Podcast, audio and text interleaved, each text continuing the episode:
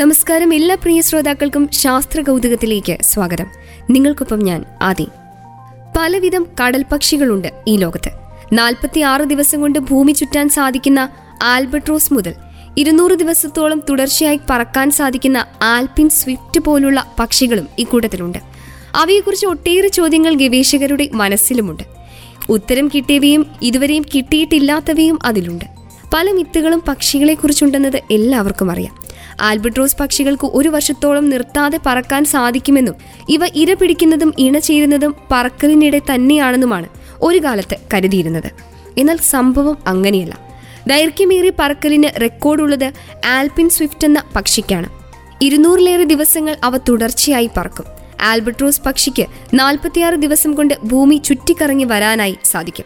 വിരലിൽ എണ്ണാവുന്ന അത്രയും തവണ മാത്രമേ ഇവ പറക്കലിന് ഇടവേള നൽകാറുള്ളൂ. വിശ്രമമില്ലാതെ എങ്ങനെയാണ് അവയ്ക്ക് സാധിക്കുന്നത്? ദേശാടന പക്ഷികളെക്കുറിച്ച് ഗവേഷകരുടെ മനസ്സിലുള്ള ചോദ്യങ്ങളിൽ പ്രധാനപ്പെട്ട ഒരു ചോദ്യമാണിത്. വിശ്രമമില്ലാതെ പറക്കുന്നത് എങ്ങനെയാണ് എന്നതിനൊപ്പം ചേർക്കാവുന്ന മറ്റൊരു ചോദ്യമാണ് അവ എങ്ങനെയാണ് ഉറങ്ങുന്നതെന്ന്. ഇതിനെക്കുറിച്ച് യഥാർത്ഥ തെളിവുകളൊന്നും ഇതുവരെയും ലഭിച്ചിട്ടില്ല താനും. എന്നാൽ ഈ മാസം നേച്ചർ കമ്മ്യൂണിക്കേഷൻ എന്ന ജേണലിൽ പ്രസിദ്ധീകരിക്കപ്പെട്ട ഒരു പഠനത്തിൽ ഫ്രീഗറ്റ് പക്ഷി എന്ന കടൽ പക്ഷിയുടെ സഞ്ചാരവുമായി ബന്ധപ്പെട്ട് സുപ്രധാനമായ ഒരു കണ്ടെത്തലുണ്ട്. ആൽപിൻ സ്വിഫ്റ്റ് പക്ഷിയുടെ അത്രയും ദൈർഘ്യമേറിയ യാത്രകൾ നടത്താൻ ശേഷിയുള്ള പക്ഷിയൊന്നുമല്ല ഫ്രിഗറ്റ്. എന്നാൽ ഭൂമിയിൽ തൊടാതെ രണ്ടു മാസക്കാലത്തോളം പറക്കാൻ ഇവയ്ക്ക് സാധിക്കുമത്രേ. കടലിന്റെ മുകളിലൂടെ പറക്കുമ്പോൾ വിശ്രമിക്കാൻ തോന്നിയാൽ പോലും ഇവ താഴെ ഇറങ്ങാറില്ല. കാരണം മറ്റ് കടൽ പക്ഷികളെ പോലെ ഇവയ്ക്ക് നീന്താൻ അറിയില്ല. വിശ്രമത്തിനു വേണ്ടി ഫ്രിഗറ്റ് പക്ഷികൾക്ക് ഈ കഴിവില്ലാത്തതിനാൽ തന്നെ മറ്റൊരു രീതിയിൽ ഇവയ്ക്ക് വിശ്രമിക്കാൻ സാധിക്കുന്നുണ്ടെന്ന സംശയത്തിലായിരുന്നു ഗവേഷകർ. ഫ്രിഗറ്റ് പക്ഷിക്ക് പറക്കുന്നതിനിടയിൽ തന്നെ ഉറങ്ങാനുള്ള കഴിവുണ്ടോ എന്ന സംശയം അങ്ങനെ അവർക്കുണ്ടായി. അങ്ങനെയാണ് ജർമ്മനിയിലെ മാക്സ് പ്ലാങ്ക് ഇൻസ്റ്റിറ്റ്യൂട്ട് ഫോർ ഓർണിത്തോളജിയിലെ നീൽസ് റാറ്റൻബോർഗും സഹപ്രവർത്തകരും അവരുടെ പഠനത്തിനായി ഈ വിഷയം തന്നെ തിരഞ്ഞെടുത്തത്.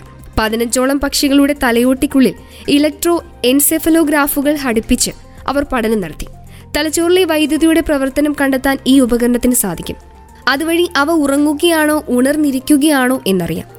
പക്ഷികളിൽ ഘടിപ്പിച്ച ആക്സിലറോ മീറ്റർ ഉപയോഗിച്ച് അവ എത്ര വേഗം ഏത് ദിശയിൽ സഞ്ചരിക്കുന്നുവെന്ന് കണ്ടെത്തുവാനാകും. ഒരാഴ്ച കഴിഞ്ഞ് ഈ ഉപകരണത്തിലെ വിവരങ്ങൾ ഗവേഷകർ ഡൗൺലോഡ് ചെയ്തെടുത്തു. അപ്പോഴാണ് ഫ്രിഗറ്റ് പക്ഷികൾ പറക്കുന്നതിനിടയിൽ തന്നെ ഉറങ്ങുന്നുണ്ടെന്ന് കണ്ടെത്തിയത്. ഒരു ദിവസം ഏകദേശം നാൽപ്പത്തിയഞ്ച് മിനിറ്റ് നേരം മാത്രമാണ് ഇവ ഉറങ്ങുന്നത്. അതും നേരം ഇരുട്ടിയതിന് ശേഷം മാത്രം. എന്നാൽ കരയിലായിരിക്കുമ്പോൾ പകൽ ഒരു മിനിറ്റ് നേരവും രാത്രി ഏകദേശം പന്ത്രണ്ട് മണിക്കൂർ നേരവും ഇവ ഉറങ്ങും. അഗ്നിപർവതം കുംബ്രൈ വീജ ലാവാ പ്രവാഹം തുടരുന്ന സ്പാനിഷ് ദ്വീപായ ലാ പാൽമയിലെ പ്രതിസന്ധിക്ക് പുതിയ പരിഹാരം നിർദ്ദേശിച്ച് സ്പാനിഷ് നേതാവ്.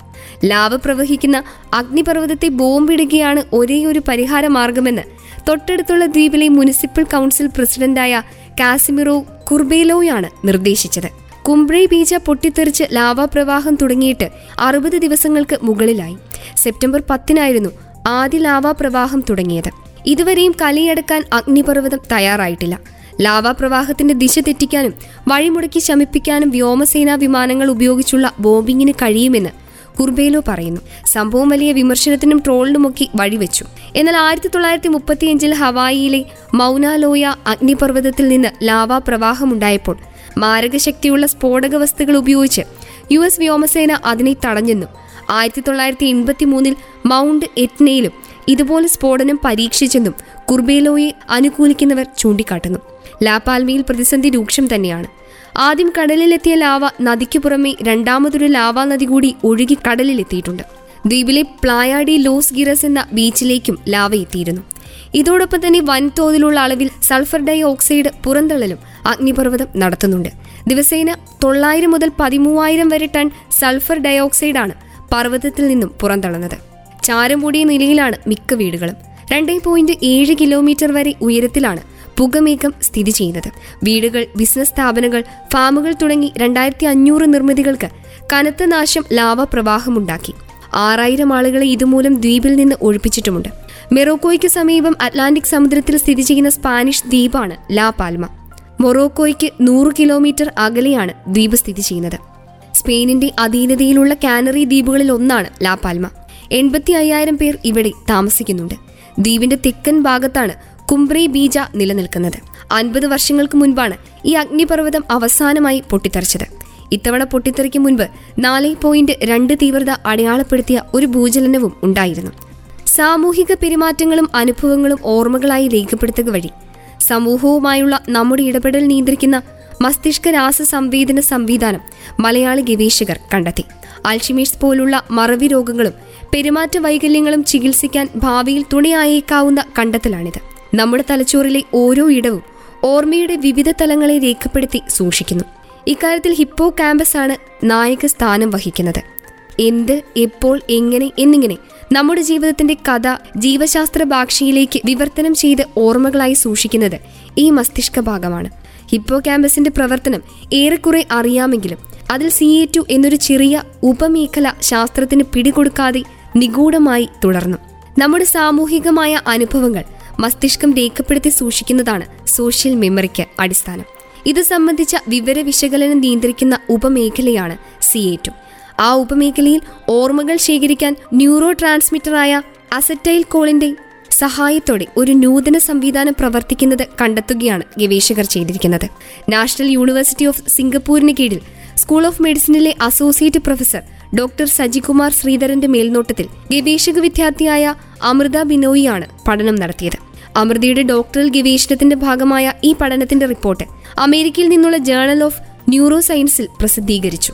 തലച്ചോറിലെ ചെറിയൊരു ഭാഗമാണ് സി എ ടു എങ്കിലും അതെങ്ങനെ ഓർമ്മകൾ രൂപപ്പെടുത്തുന്നു എന്നതിനെ പറ്റിയാണ് ഡോക്ടർ സജികുമാറും അമൃതയും പഠിച്ചത്.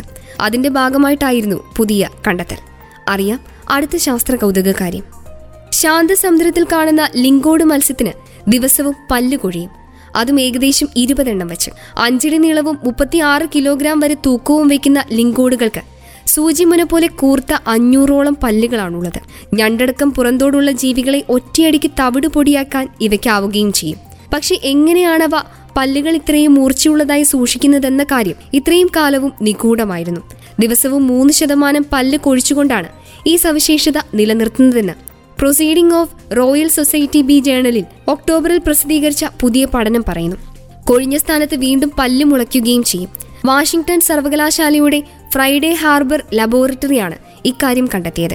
ഭക്ഷ്യയോഗ്യമായ പസഫിക് ലിങ്കോഡുകളിൽ ഇരുപത് ശതമാനത്തിനും ഫ്ലൂറസെന്റ് പച്ചയോ നീലയോ ആണ് നിറം. നിറവ്യത്യാസത്തിന്റെ കാരണം ഇതുവരെയും വ്യക്തമല്ല. കനത്ത മഴ പ്രളയം ചുഴലി തുടങ്ങിയ ദുരന്തങ്ങൾക്ക് ശേഷം ചൈനയിൽ പ്രതിസന്ധി സൃഷ്ടിച്ച് മഞ്ഞുവീഴ്ചയും. സംഭവം ഗുരുതരമായതിനെ തുടർന്ന് ചൈനീസ് അധികൃതർ പലയിടങ്ങളിലും മുന്നറിയിപ്പുകളൊക്കെ നൽകിയിട്ടുണ്ട്. വടക്കൻ ചൈനയിലാണ് മഞ്ഞുവീഴ്ച ഏറ്റവും കനപ്പെട്ടത്. തലസ്ഥാന നഗരമായ ബീജിംഗിൽ സാധാരണ എത്തുന്നതിനും ഇരുപത്തിമൂന്ന് ദിവസം മുൻപ് തന്നെ മഞ്ഞുകാലമെത്തി. ബീജിംഗിൽ ഞായറാഴ്ചയോടെ കനത്ത മഴ പെയ്ത്തും തുടങ്ങി. ഇതേ തുടർന്ന് റോഡുകളും ഹൈവേകളും അടച്ചിരിക്കുകയാണ്. നൂറ്റി അറുപതിലധികം റൂട്ടുകളിലേക്കുള്ള ഗതാഗതവും ഇതോടെ മുടങ്ങി. നഗരത്തിലെ പ്രധാനപ്പെട്ട രണ്ട് എയർപോർട്ടുകളും വിമാന സർവീസുകളും കുറച്ചു. ടിയാൻജിങ് ഷാങ്ഹായ് നഗരങ്ങളിലേക്കുള്ള ഹൈസ്പീഡ് ട്രെയിൻ സർവീസുകളും നിർത്തലാക്കി. ലാനിന എന്ന കാലാവസ്ഥാ പ്രതിഭാസം മൂലമുള്ള ശീതതരംഗമാണ് ചൈനയിൽ മഞ്ഞുവീഴ്ചയ്ക്ക് വഴിയൊരുക്കുന്നതെന്നാണ് വിദഗ്ധർ പറയുന്നത്. Beijing Tianjin Hebei Inner Mongolia മേഖലകളിലെല്ലാം മഞ്ഞുവീഴ്ചയും മഴപ്പെയ്ത്തും നടന്നിരുന്നു. അടുത്ത ദിവസങ്ങളിൽ രാജ്യത്തിന്റെ വടക്കു കിഴക്കൻ മേഖലകളിൽ കൂടുതൽ മഞ്ഞുവീഴ്ച സംഭവിക്കുമെന്നും ഇപ്പോൾ ഉത്തരമേഖലയിൽ നിൽക്കുന്ന ശീതതരംഗം താമസിക്കാതെ ദക്ഷിണ മേഖലയിലേക്കും കടക്കുമെന്നും അതോടെ ചൈന മൊത്തം മഞ്ഞിൽ മൂടുമെന്നും ചിലർ പറയുന്നു. എന്നാൽ ഇത്രത്തോളം സംഭവിക്കുന്ന കാര്യത്തിൽ വ്യക്തതയില്ല. കോവിഡും ഇതിനു മുൻപ് നടന്ന പ്രകൃതിക്ഷോഭങ്ങളും കാലാവസ്ഥാ വ്യതിയാനവും മൂലം ചൈനീസ് വ്യവസായ കൃഷി ഊർജ രംഗങ്ങൾ പ്രതിസന്ധിയും നേരിടുന്നുണ്ട്.